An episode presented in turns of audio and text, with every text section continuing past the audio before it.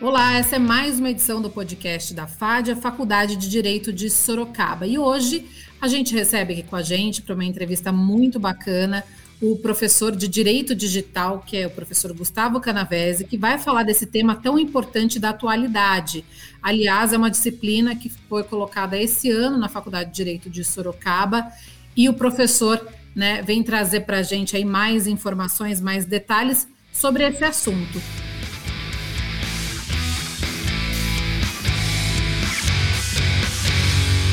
Bom, professor, primeiramente eu queria agradecer a sua presença aqui com a gente. Obrigada pela disponibilidade. Muito obrigado, Juliana, e, e sejam todos bem-vindos né, ao podcast da FAD. É sempre um prazer estar aqui com vocês e é sempre muito bom poder dividir algumas ideias não só com vocês, mas com todos que estão nos ouvindo, não é? Professor, eu queria começar perguntando e falando um pouquinho desse momento, porque a gente vive já há algum tempo na era digital, né? É, muitas profissões tiveram que se adaptar a esse contexto. Acho que no direito, né, pelo seu conhecimento, não é diferente. Eu gostaria que você começasse explicando, como professor dessa disciplina da FAD, o que é o direito digital. É, se vocês me permitem, eu gostaria de, de, contextualizar, porque o direito digital é uma disciplina obrigatória no Brasil hoje, tá? Esse ano 2021 é o primeiro ano que todas as faculdades elas devem ter na sua grade a matéria direito digital. E existe um motivo pelo qual é, é, existe essa exigência hoje, e esse motivo está vinculado com o contexto que eu vou contar a vocês agora. É, embora é, é, muita gente fale, ah, estamos vivendo no mundo digital, e estamos mesmo, é, mas nós já vínhamos de um mundo digital também em evolução, antes mesmo de algumas legislações que falam tanto não é, a respeito hoje, como, por exemplo, a LGPD, né, a Lei Geral de Proteção de Dados.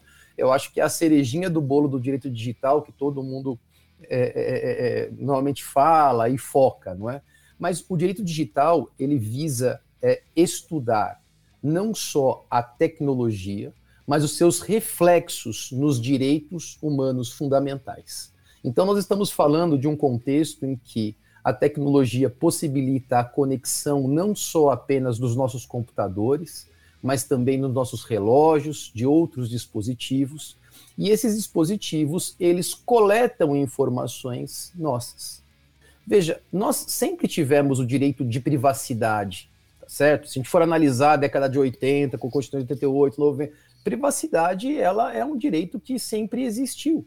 A defesa também de direitos relacionados com o uso de tecnologias, também. Quem é que não se lembra do caso da Carolina Dickman, do caso da Daniela Sicarelli, do caso do Rubinho Barrichello contra o Orkut, que é, que é o vovô do Facebook, né? Então, é, é, nós já tivemos experiências antecedentes, e eu, eu confesso a você, é, viu, Juliana, que quando você começa a estudar um pouco mais profundamente, você começa a perceber que alguns dispositivos da LGPD, que é essa lei de 2018, são basicamente cópia de um ofício, de um decreto de 2016, que está regulamentando o Marco Civil da Internet. Então, existe um grupo de legislação que regulamenta essas relações digitais, estabelecendo proteção de direitos, responsabilidades e que hoje ganhou essa dimensão maior porque nós estamos mais, é, é, nós estamos mais sensíveis a essa agressão de coleta violenta de dados, de tratamento é, indevido de dados. Então, justamente por isso, por essa necessidade que se, que se surge né, nesse, nesse atual momento, é que nós temos uma disciplina própria mas eu gostaria de ressaltar que o direito digital ele acaba contaminando basicamente todas as disciplinas do direito. Eu vou citar um exemplo e como a coisa é muito rápida, não é? Nesse ano, nós tivemos uma legislação nova também é, é, sancionada, que é a lei do governo digital, ou seja, como que o governo vai eliminar a sua burocracia justamente para prestar o seu serviço aos cidadãos sem qualquer tipo de é, ingerência, problema. Veja, é, nós vínhamos de uma época que era muito difícil, inclusive, o indivíduo se aposentar, porque ele tinha que levar aquele quantidade de informações para aposentar. Hoje você tem aquele, aquele aplicativo no celular, o Meu INSS. Então, notem, é, é CTPS digital, o título, o título eleitoral digital. Então, embora a lei tenha sido só desse ano, a CTPS digital é do ano passado. Então, nós temos hoje uma sedimentação, uma consolidação de legislações que devam ser estudadas e estamos diante desse contexto tecnológico, o que faz todo sentido inaugurar uma disciplina como direito digital. Mas veja só esse exemplo do governo digital que eu acabei de dar. Não é, não é incomum é, a gente ter que conversar. Aqui na FAD a gente conversa no Departamento de Estado, eu tenho conversado muito com o professor Zacarioto, professora Mariana, sobre essa legislação desse ano. Porque se trata de governo digital, quer dizer que vai sim ser ensinado em direito digital, mas sem dúvida alguma terá que ser ensinado também em direito administrativo, por ambos os professores. Então essa interconexão que nós temos entre as matérias, ela é fundamental. Direito digital não é apenas uma disciplina pontual, mas sim é um debate de influências trazidas pela, pela tecnologia diante de todo o curso do direito. Não é? Então, o direito digital seria essa disciplina, que sim. E veja, mesmo aqui na FAD, aqui na FAD, o, início do curso de direito digital, ele não começa analisando simplesmente a lei, porque nós não queremos apenas profissionais que conheçam a lei. Ele tem que conhecer o um mínimo de tecnologia básica, conceitual, para fazer as perguntas corretas. Então, é, é, é, é, eu concordo que talvez seja um pouco assustador num primeiro momento, quando você é, não tem conhecimento muito de um auto, veículo automotor, aí você abre o motor, olha o motor e fala: Meu Deus, como é que esse negócio funciona? E nós temos que ter um pouco de é, é, conceitos e precisões dentro da, do nosso estudo de direito digital para que a gente possa entender a lógica, fazer as perguntas corretas e aferir a responsabilidade também que cada uma tem. Direito digital é uma disciplina também de natureza civil, de modo geral, em relação à sua responsabilidade, embora nós estudemos também o direito é, penal digital um pouquinho, né? Tanto é que faz o que? Eu acho que quatro semanas algumas, é, algumas penas do Código Penal foram majoradas e são crimes voltados ao direito digital. Então, eu diria, é, um, é uma disciplina que envolve não só a legislação digital, mas também princípios do direito humano relacionados com o uso da tecnologia e uma permeabilidade em todo o curso também. Eu, eu, eu, não sei se é uma matéria propedêutica deontológica ou específica como o direito do consumidor. Então eu diria, é, é uma disciplina um pouco Frankenstein nesse aspecto, mas é, tem que ser assim. E, e, e olha só que interessante, não é? a gente apresentou o plano de ensino no ano passado para esse ano veio a lei, se eu não é, descascar essa lei e trabalhar com os alunos, no ano que vem eh, já pode mudar, então é muito veloz. E uma, uma coisa que eu acho que deve ser também dita da disciplina, que ela é uma disciplina que ela ensina uma maneira de pensar para que você também se atualize depois da faculdade. Porque imagine você, o aluno ele tem a matéria no primeiro ano, chega no quinto ano, a tecnologia em cinco anos pode ter mudado significativamente. Mas se a lógica empregada na tecnologia atual não mudou, ora, você consegue também entender as novas plataformas e novas tecnologias. E vamos dizer o seguinte também, não é? Há uma extensão também da matéria é, dentro dos nossos familiares, né? Quando a gente começa amigos, como você começa a verificar como que as boas práticas, ou seja, o bom uso da tecnologia é muito fundamental. Hoje também você pode verificar até questões de, de saúde, com problema no ombro, porque fica com o celular a todo momento na, na, na mão, é, problemas de depressão, N problemas, né? E problemas de segurança também, né? Eu tenho uma filha adolescente que tinha costume de ir nesses cafés. Ah, qual é a senha do Wi-Fi? Pumba, no Wi-Fi. Agora, quantas pessoas não fazem isso? Aeroporto, ah, Wi-Fi, Wi-Fi. Ah, pera um pouquinho. É, você está usando um VPN? Como, como, como, que você encara esse tipo de coisa? Ah, ele me dá a conexão, eu acesso o banco. Bom, pois é, aqui tem um problema muito grave, não é? é, arquivos que o pessoal deixa no computador, né? Minhas senhas e um monte de senha, acho que muita gente tem esse tipo de situação. Gerenciamento de senha, poucas pessoas fazem, backup. Então, são coisas que é, participam do nosso dia a dia e possibilita também o aluno, o profissional, a poder conversar sobre o direito digital sem essa linguagem tão pesada do direito, mas na linguagem de boas práticas para poder é, prevenir problemas que o direito digital ele foi criado para isso. Né? O, o, o intuito principal é a prevenção. Tá certo? Claro que tem aspectos sancionatórios de proibição é, de, de, proibição de é, análise de conteúdo, tem proibição é, de é, gravação, tem uma gama de outras proibições que não estão somente na LGPD, mas também estão no, no Marco Civil da Internet. Em síntese, é essa disciplina. Então, tem que trabalhar um pouquinho com o direito público, um pouquinho com introdução ao estudo do direito, porque o aluno tem que entender que a Constituição está acima da lei, e sim, toda a legislação está abaixo da Constituição, nós temos que conhecer os dispositivos constitucionais. Não só isso, temos que conhecer os dispositivos legais também e infralegais, porque hoje o Brasil possui a ANPD, Autoridade Nacional de Proteção de Dados.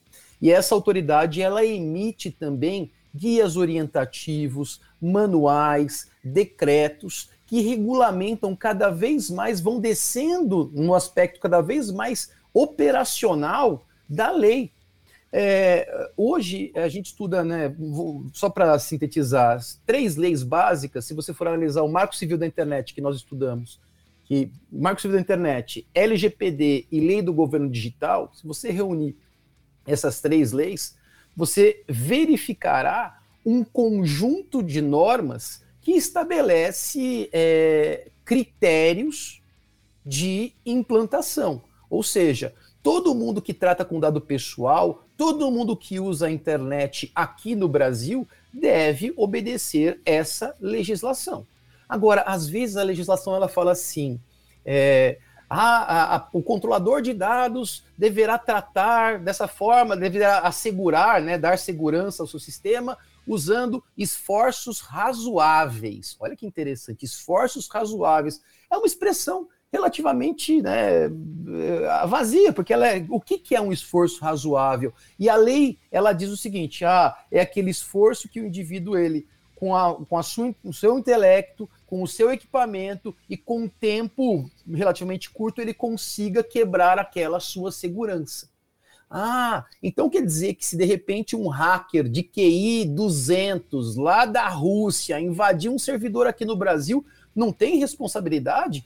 Não, porque esse ataque com supercomputador é um ataque muito acima do razoável. Então, uma coisa que eu acho que é importante dizer é que a gente está buscando o quê? Uma proteção razoável, porque em tecnologia ou o negócio já foi hackeado ou ainda será hackeado. Né? Então, essa é, a, essa é a realidade que nós vivemos hoje. Infelizmente, gostaria que fosse mais, mas a internet hoje é um ambiente muito de conflito, se você for analisar. Se você for analisar a questão das redes sociais, a cultura de cancelamento, tem muita coisa nova acontecendo hoje e gerando, obviamente, N problemas. Né? Então, o intuito do direito digital é, é refletir sobre essas questões, trazendo no aluno um estímulo do pensar para que ele possa encontrar algumas uhum. respostas para aqueles problemas práticos. Então tem que preparar primeiro a base e aí o aluno ele trata realmente com exemplos práticos. Então a gente eu pergunto, ó, o caso é esse, a empresa vai contratar uma outra empresa para poder fazer o servidor e vai divulgar isso através de uma agência de marketing. Quem que é controlador, quem que não é, se vazou aqui, quem que é responsável, e se acontecer tal coisa, e se tá a pessoa estava na praia e captaram a imagem dela, pode, não pode, foto é, não é?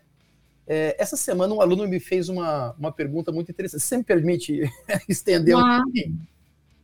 Ele me perguntou assim: eu estava explicando né, o, o, sobre dados pessoais é, sensíveis.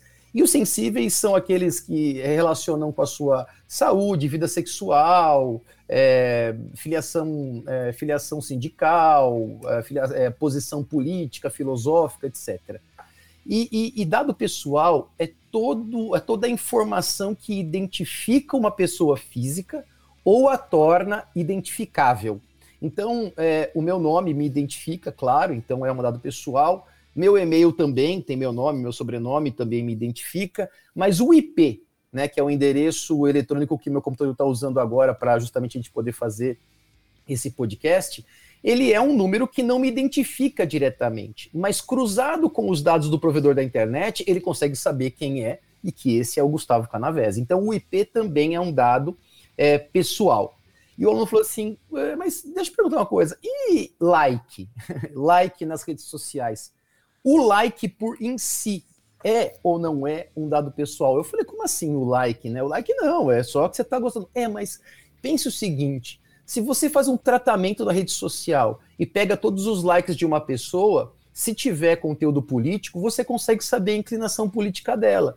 Então aí eu falei, ah, interessante. E realmente o aluno estava pensando corretamente. Então veja, mas ele trouxe o quê? Não é só o like em si, ele trouxe um tratamento de dados que pode chegar lá. Então, sim, você pode considerar que os likes podem ser utilizados justamente para isso. E bem, se a gente for analisar mesmo toda essa questão de fake news que nós estamos aí já há algum tempo, né, é, na mídia e discutindo esse assunto, é bem isso que é feito mesmo nas redes sociais, né? É um mapeamento e categorização das pessoas que podem ser influenciadas, e aí você tem bots, você tem uma, uma gama de abusos. Essa é uma discussão, na minha opinião, das mais fundamentais. Como a tecnologia pode ou não pode colocar a democracia em risco. Porque a tecnologia em si, ela não faz nada. É, é, é a grande verdade somos nós. Né?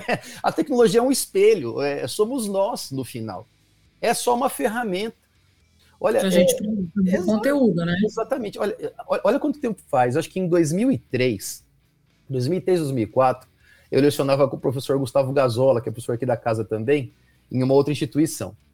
E começou uma ideia antes de uma lei azeredo, nem tinha marco civil na internet, era uma lei que era, o pessoal chamava de AI5 digital, porque tudo era crime, tudo era crime. E ele foi dar uma palestra, eu fui assistir a palestra do professor Gustavo Gazola, né, a gente era colega, e ele disse uma coisa que eu consigo manter até hoje, porque eu confio, que é o quê? É, não importa é, o meio utilizado pelo criminoso, o crime está no Código Penal. Se eu engano alguém com uma caixa de fazer dinheiro, que é aquele golpe, né? Inscreve uma nota de 10 aqui, sai uma de 50 lá, oh, então me paga 100 e entrega a caixa, por mais besta que seja, é o, é o exemplo clássico que o pessoal dá em estelionato, né? É, se eu enviar um e-mail phishing, aquele e-mail que simula que é do banco para captar dados, etc. Eu estou praticando crime também pelo meio digital, mas vai se aplicar o quê? Vai se aplicar o Código Penal. E olha, a gente estava em 2003. Veja, 2021 agora, alteraram o quê dos crimes digitais? O Código Penal foi alterado. Quando a gente fala assim, Carolina Dickman, que todo mundo sabe que o celular dela foi violado, etc., é, ela, é, ela abraçou a causa e foi chamada Lei Carolina Dickman. Mas não é, é, quer dizer, é uma lei, mas é uma lei que mudou o Código Penal. Então acabou sendo só o Código Penal mesmo, a, a, a, tendo a alteração em relação a isso. Né? Então é muito interessante como a gente tem uma, uma precisão muito grande para olhar para direito civil, direito penal, o que, que dá prisão, o que, que dá multa, sanção, proibições. E agora, esse ano, com essa lei do governo digital, nós temos que novamente nos embrenhar no direito público, porque há uma exigência pelo governo digital da desburocratização. Agora eu pergunto: seria possível desburocratizar 100% um país que não possui internet em todo o seu território? Não é possível. Por quê? Porque se você transformar tudo em digital, aquele é, é coitado que não tem acesso, ele vai estar tá fora do serviço público. Então a gente tem que muitas vezes estimular e promover também o desenvolvimento das redes sociais em todo o país para possibilitar esse tipo de serviço. E, infelizmente, são justamente nas regiões mais difíceis de se alcançar que você não tem internet, que seria muito rápido e muito fácil para você cumprir um direito do cidadão naquela região se tivesse uma conexão. Então, nós temos problemas aí, problemas sociais envolvidos, temos problemas culturais, temos problemas né, é, é estruturais que têm que ser resolvidos para que essa disciplina possa se desenvolver é, cada vez mais e enfrentar problemas cada vez mais específicos, né, não tão gerais. Mas é difícil, né, Juliana? A gente, quando fala de uma disciplina, eu costumo assim, o aluno fala, eu quero falar de segurança pública. É, mas então vamos falar também de é, saneamento básico. Pá, o que, que tem isso a ver uma coisa com a outra? Tem tudo a ver. Tem tudo a ver. Tudo está conectado, na verdade, né? Dentro do orçamento público, dentro das políticas públicas. Então a ideia é justamente essa. Confesso a você que eu fiquei um pouco frustrado esse ano, porque nós tivemos um mega vazamento no começo do ano, não é? E que até agora a NPD também não se manifestou. Deve se manifestar ou não. Mas uma coisa eles já fizeram, eles se manifestaram sobre uma relação entre controladores de dados e operadores de dados que ficou muito legal. Alguns exemplos que eles deram lá. Então, quer dizer, é um órgão que está se formando, são cinco membros. Desses cinco membros, três deles são militares, dois civis, as duas mulheres são civis, os outros três são é, da, que fazem parte do conselho diretor da ANPD, e eles é que são os grandes responsáveis. Né? Hoje é autoridade, daqui a dois anos vai virar uma agência. É, é, é, é, é mais ou menos como se fosse uma Anvisa de dados pessoais. Uhum. tá certo? Dentro dessa complexidade, né, dessa abrangência toda, dá para destacar quais os maiores desafios hoje, ou até mesmo pontos que, no, na sua visão, futuramente, né, a, a legislação vai encontrar para se adaptar a tudo isso? Porque eu acho que tem muito disso, né? O direito digital está dentro do direito do consumidor, está dentro né, de vários ramos do direito, né?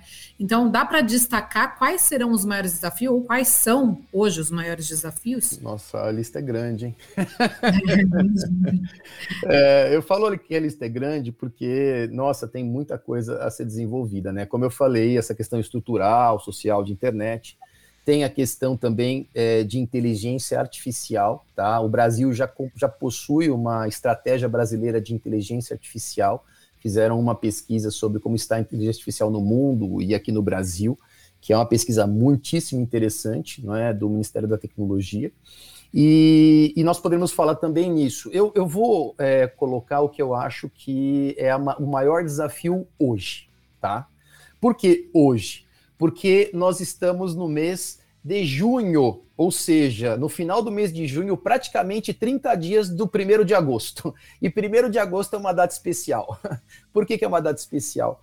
Porque no dia 1 de agosto de 2021, três dispositivos da LGPD passarão a vigorar também, que são os dispositivos das sanções, da aplicação de sanção. Então, qualquer tratamento de dado pessoal de forma ilegal, ela vai ter aí a, a abertura do, do, processo administrativo na NPD e, consequentemente, a sua sanção.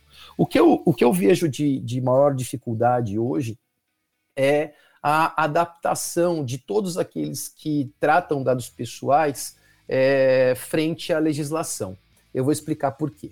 É, se você tem uma empresa grande e essa empresa tem vários setores, ela já possui uma certa organização burocrática, ela já está acostumada com burocracia, conhece relatórios. Então, quando você chega para implantar a LGPD ou qualquer legislação digital dentro de uma empresa desse porte, ela vai enfrentar, ela vai causar resistência humana, como tem em todo lugar. O ser humano é uma criatura resistente mesmo, vai ter problemas, vai ter uma gama de situações, mas a estrutura já está lá. Agora, e se eu dissesse que a mesma legislação que se aplica a essa grande empresa vai se aplicar para aquela aluna ou aluno que vende é, pão de mel na faculdade, por exemplo? Veja, veja só a diferença a, a, a, o aluno que está vendendo pão de mel, ele tem uma agenda e entrega, anota quem vai pagar depois, etc, tudo mais. Ah, Gustavo, então, é pessoa física. É, mas está com finalidade econômica, então a LGPD tem que se aplicar para ela também. Imagina se a gente pega toda a carga da lei e joga sobre os ombros desse aluno que está vendendo trufa na faculdade. Veja, é insuportável, ele não consegue. Então, dentro de eh, empresas maiores, nós temos uma facilidade, e em empresas menores, ou até mesmo pessoas físicas, eu diria que existe até hoje uma certa impossibilidade até. Por quê? Porque a lei estabelece todas as obrigações para todo mundo, grande, média, pequena. E diz: a ANPD, a Autoridade Nacional de Proteção de Dados, poderá excluir algumas dessas exigências de pequenas empresas, microempresas. E veja, o que, a NPD está dizendo? O que, ela está fazendo? Ela está cumprindo a Constituição. Sabe por quê? Lá na Constituição, lá em cima, na maior das leis, se diz o quê? Que deve ter um tratamento diferenciado para micro e pequenas empresas. O simples tá aí para não me deixar mentir, não é? O simples, que é aquela tributação única, só funciona para quem é pequeno. A NPD ela tem que produzir esse tipo de norma e hoje ainda também não foi produzida. Na minha modesta opinião, eu posso estar muito enganado, eu acho que é, é, se ingressassem com uma velocidade um pouquinho maior nessas regulamentações, facilitaria. Então, eu vou. É, esse, é, esse, é um, esse é um dos problemas, um dos grandes desafios que eu vejo hoje. Mas eu acho que eles são plenamente superáveis. Quando a gente olha, por exemplo, na, na Europa, que tem a GDPR, GDPR é a LGPD deles. Na verdade, a nossa LGPD foi construída com base, basicamente, na GDPR né, europeia. Então, na França, onde você, onde você aplica o, o, onde você aplica a, a GDPR, existe um órgão chamado CNIL, C-N-I-L, e esse órgão, ele produz, ele recebe as informações dessas pequenas empresas, ou até a, a, a pessoa que vende trufa na faculdade, ela chega na casa dela, declara, como declaração de imposto de renda. Tem efeito jurídico, você está declarando declara como é que ela fala, eu vendo trufa na faculdade e assim eu tenho uma agenda, ela é guardada assim, só fica nesse armário, e ela vai, é para essa finalidade que eu tenho esses dados, e ela vai elencando. No final, ela envia para o governo francês, o governo francês devolve para ela um relatório de impacto, e esse é o relatório de impacto. Agora veja, uma empresa grande não conseguiria usar uma, uma, uma, plataforma tão simplificada dessa, porque ela tem tratamentos mais complexos. E não existe ainda essa base. Nós estamos num país que mais da metade é microempresa e empresa pequena. Então, quer dizer, é, é nós estamos e precisamos desse tipo de legislação infralegal da NPD para que pequenas empresas possam é, hoje implantar. Né? Hoje, veja, a LGPD está vigente desde o ano passado, 17 de setembro. A multa vai começar agora no dia 1 de agosto. E até hoje, pequenas empresas são obrigadas a ter é, encarregado de dados. Imagina só uma padaria da esquina com dois colaboradores ter que contratar um terceiro só para mexer nos dados. Qual é o nível de dados que a gente está falando ali?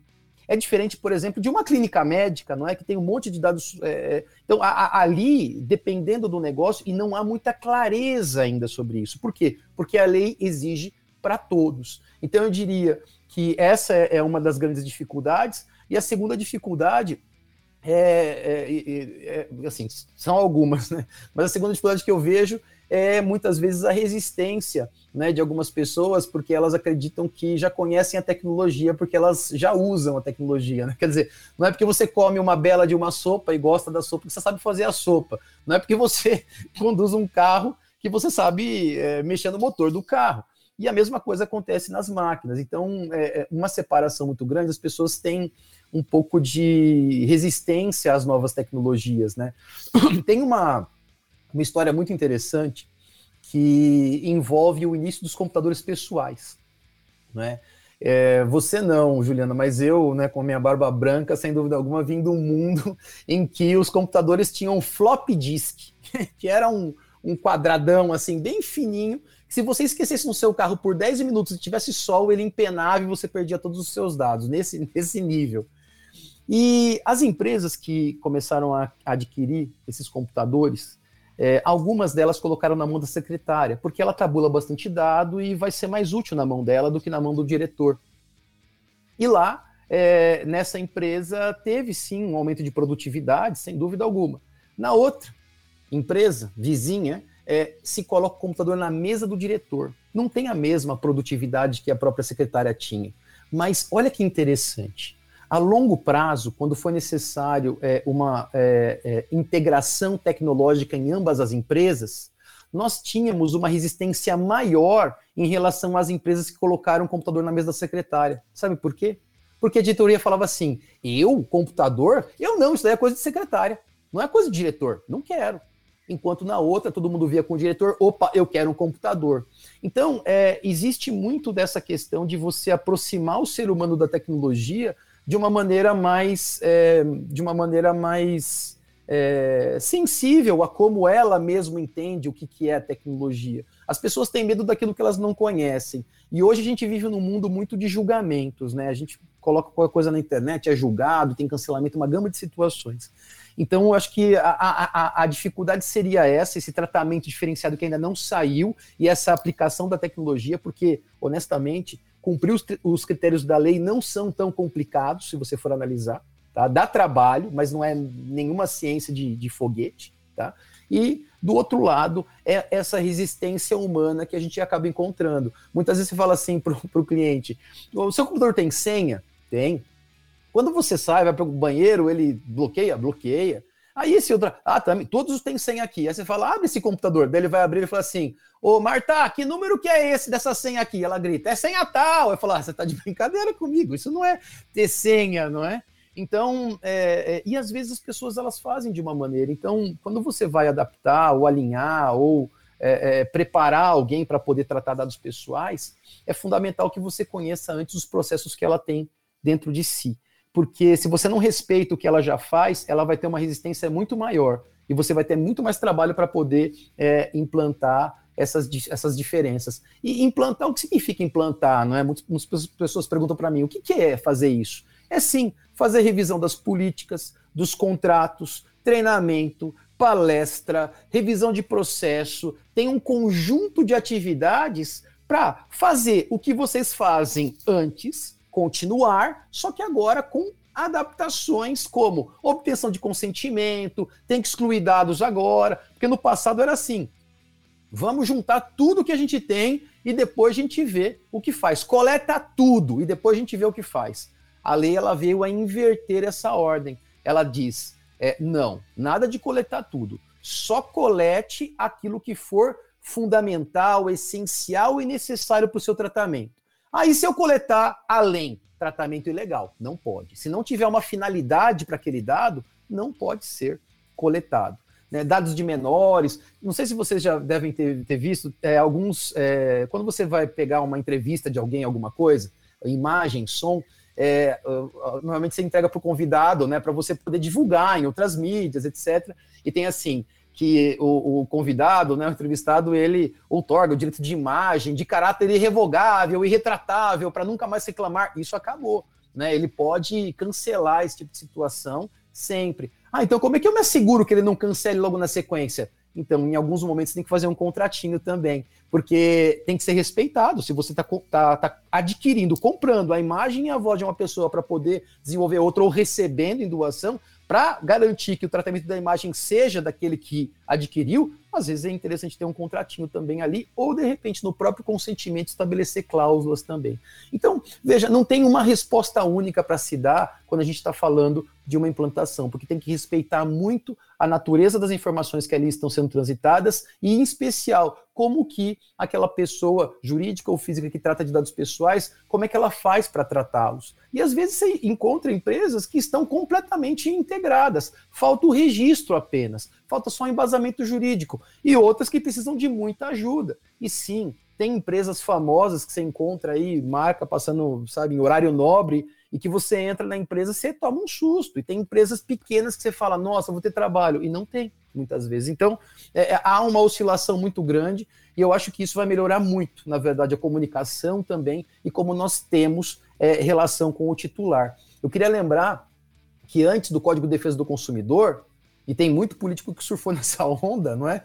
Antes do Código de Defesa do Consumidor, era uma realidade. E depois da realidade dos PROCONs, mudou, né? Porque aí o consumidor ia lá, chamava, recebia notificação. Pois é, a NPD é a mesma coisa, só que com dado pessoal. A fiscalização não vem da ANPD normalmente. A ANPD tem um site, nesse site tem um botão, e nesse botão de, do, dos canais de comunicação está dizendo assim: ao titular que deseja reclamar do controlador. Pronto, ele clica lá, preenche os dados, envia e a empresa recebe uma notificação. Então a fiscalização ela vem muito mais do usuário, que é o titular dos dados, assim como acontece no direito do consumidor. Por isso que eu acho que é muito parecido. Inclusive, eu confesso a vocês que a legislação é, digital ela refere-se às autoridades de defesa do consumidor como aptas a reclamar a, a, legislação digital também. Não é só a NPD que pode, você pode reclamar no PROCON também seus direitos digitais. Então, quem é que acaba defendendo os nossos direitos de titulares, né? Quem defende? É a NPD é o PROCON, órgãos de defesa do consumidor, e o Ministério Público também. Uma das. O Ministério Público é uma joia, não é? Porque é o último bastião que a sociedade tem de defesa e, e diante daqueles abusos e as ações coletivas do Ministério Público mudaram significativamente as regras no Brasil para torná-las mais adequadas à própria Constituição. Então, são esses três órgãos que podem efetuar esse tipo de fiscalização, fora o titular. Né? Então eu diria que é, esses são os elementos assim que nós estamos enfrentando hoje em direito digital que podem indicar uma certa, um certo desafio, né? Mas uma vez vencido esse desafio, sem dúvida alguma, virão outros. O desafio da inteligência artificial é outro muito, muito grande. É que é, é, imagine você conduzindo um carro que é seu, e esse exemplo está em um monte de, de artigos. E esse carro, ele está na estrada, é um carro autônomo, e de repente ele se vê numa circunstância que vai ter um acidente. E ele pode virar para um lado e salvar a sua vida, mas matar três pessoas, ou contornar do outro, salvar três pessoas, mas a sua vida pode ser prejudicada, você pode morrer. Então, alguns poderiam dizer: o carro é meu, eu quero que ele me salve.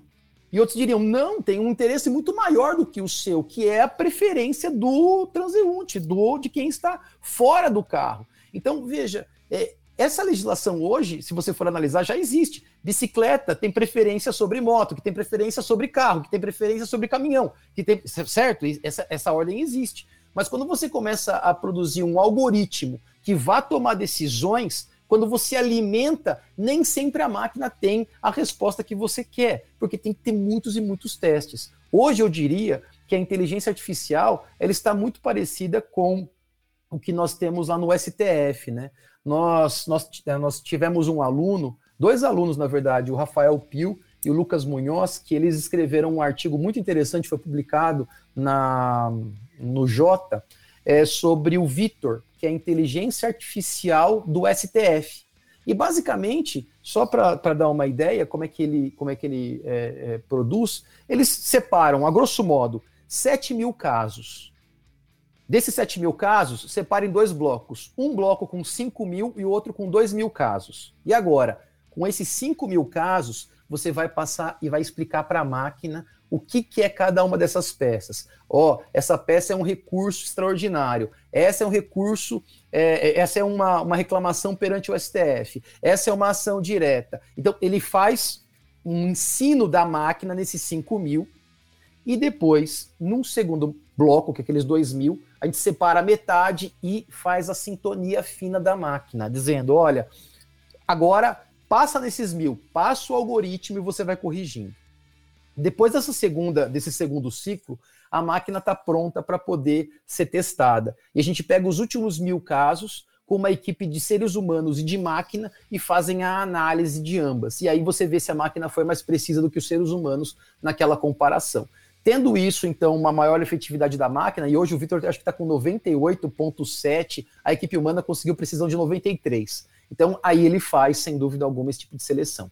Já é, para quem tem medo né, do, do, do Exterminador do Futuro, né, que as máquinas vão tomar conta, né, etc. e tal, é, fiquem tranquilos, porque desde hoje né, a nossa legislação estabelece que qualquer é, decisão automatizada nós temos direito de pedir revisão humana. Tá? É, esses, esses novos bancos, né, como esses bancos é, que só tem, não tem agências físicas, né, a exemplo é, desse Nubank, esse tipo de, de, banco, quando você pede um empréstimo, é uma máquina que vai analisar o caso. Então, e, e tudo automatizado. Já é direito nosso pedir, certo? O quê? E pedir a revisão humana caso seja negado o crédito e assim por diante. Tá? Então isso já está na legislação hoje. Claro que tem muitas coisas a serem desenvolvidas ainda, o que uma máquina pode fazer com inteligência artificial ou não. Tem ainda computação quântica, né? Tem gente que usa quântico para simular que é cientista, né? Tudo que é quântico é bom? não. Então, é, dificilmente. Eu estou falando isso hoje, viu, Juliana? Mas talvez amanhã pode ser uma realidade, né? Mas eu acho que dificilmente a gente vai ter um computador quântico, por exemplo, ou porque nós temos nuvem, né? Então, depois que você tem a nuvem, na verdade você paga o serviço, empresta aquela computação quântica para o que você precisa, e então basicamente é isso que a gente está vivendo hoje. Essa estrutura tecnológica hoje ela deve né, é, continuar aprofundando nesses, nessas questões, né? De big data, coleta maciça de dados. E, e, o que preocupa muito é que nós estamos vinculando cada vez mais. Eu não sei, eu acho que o ser humano não tem mais essa separação. E daí também a importância de você ter uma, uma disciplina como direito digital. É uma, é, uma, é, uma, é uma disciplina humana, direito digital, não tem como. Por quê? Porque é, cada vez mais o indivíduo ele se reconhece na sua figura digital. Stefano Rodotà, que é um, um estudioso, o pai da, da estudo da privacidade na Itália, já falecido, ele trazia essa questão que hoje o indivíduo é um indivíduo mais global. é um indivíduo mais universal, ou seja, não é só, ah, isso é só coisa de internet. Não é, porque a internet faz parte da nossa realidade. Nós temos, às vezes, jovens que estavam caindo em depressão, aquela rede, o Instagram, tiraram aqueles controles de. de, de, de, de não é like. de, tiraram os controles né, de quanto que você gostou, quando que você. Por quê? Porque estava gerando uma gama de problemas. Crianças que começam a trabalhar com também Siri, Alexia, né? Então, é, é, há uma programação hoje em alguns lugares que exige que a criança fale, por favor, por favor, acenda a luz, porque elas estavam completamente o quê? Acende a luz, pega isso para mim, faz isso, faz aquilo, e, e não é um, um, um, não é desejável né, para todos nós que tenhamos um ser humano que não saiba se comportar socialmente, que não saiba se comunicar corretamente, isso é fundamental. Então, é, é, é são, são desafios e mais desafios. Né?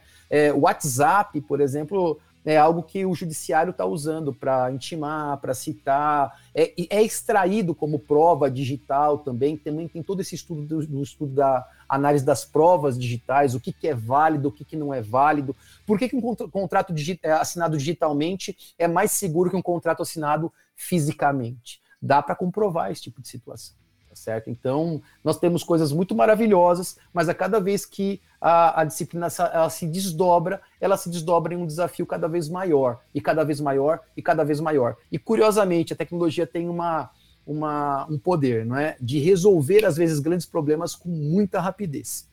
Então, embora os desafios sejam cada vez mais é, aconteçam em períodos mais curtos pelo desenvolvimento da, da tecnologia, a própria tecnologia pode resolver também alguns problemas que nós estamos estruturando. É por isso que é importante falar de governo digital hoje, para que amanhã a gente tenha um país sem burocracia, que você possa gerenciar a sua vida com o governo pelo, pelo celular. Isso já existe, né? A Estônia é assim, 100%, mas tudo bem, é um outro país, com uma outra estrutura, com outro tamanho, mas nós estamos chegando lá. Nós já temos o SUS, pô, que está sofrendo horrores com, com ela, mas Veja, em 88, quando o SUS surgiu, criticaram horrores, impossível, impossível. Tá aí o sistema único, funcionando até hoje. Sim, verdade, com seus problemas, mas olha o nosso tamanho, não é verdade? Então, assim, no mundo, nós somos o único país que tem uma estrutura como essa, né?